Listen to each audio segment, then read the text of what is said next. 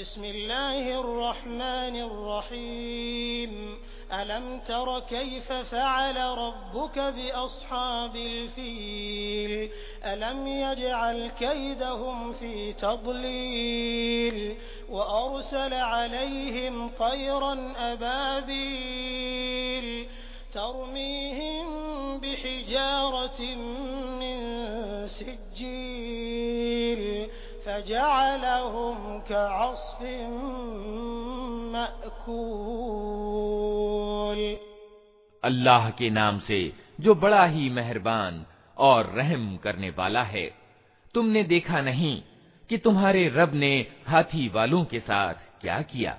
क्या उसने उनके उपाय को अकारथ नहीं कर दिया और उन पर पक्षियों के झुंड के झुंड भेज दिए, जो उनके ऊपर पकी हुई मिट्टी के पत्थर फेंक रहे थे।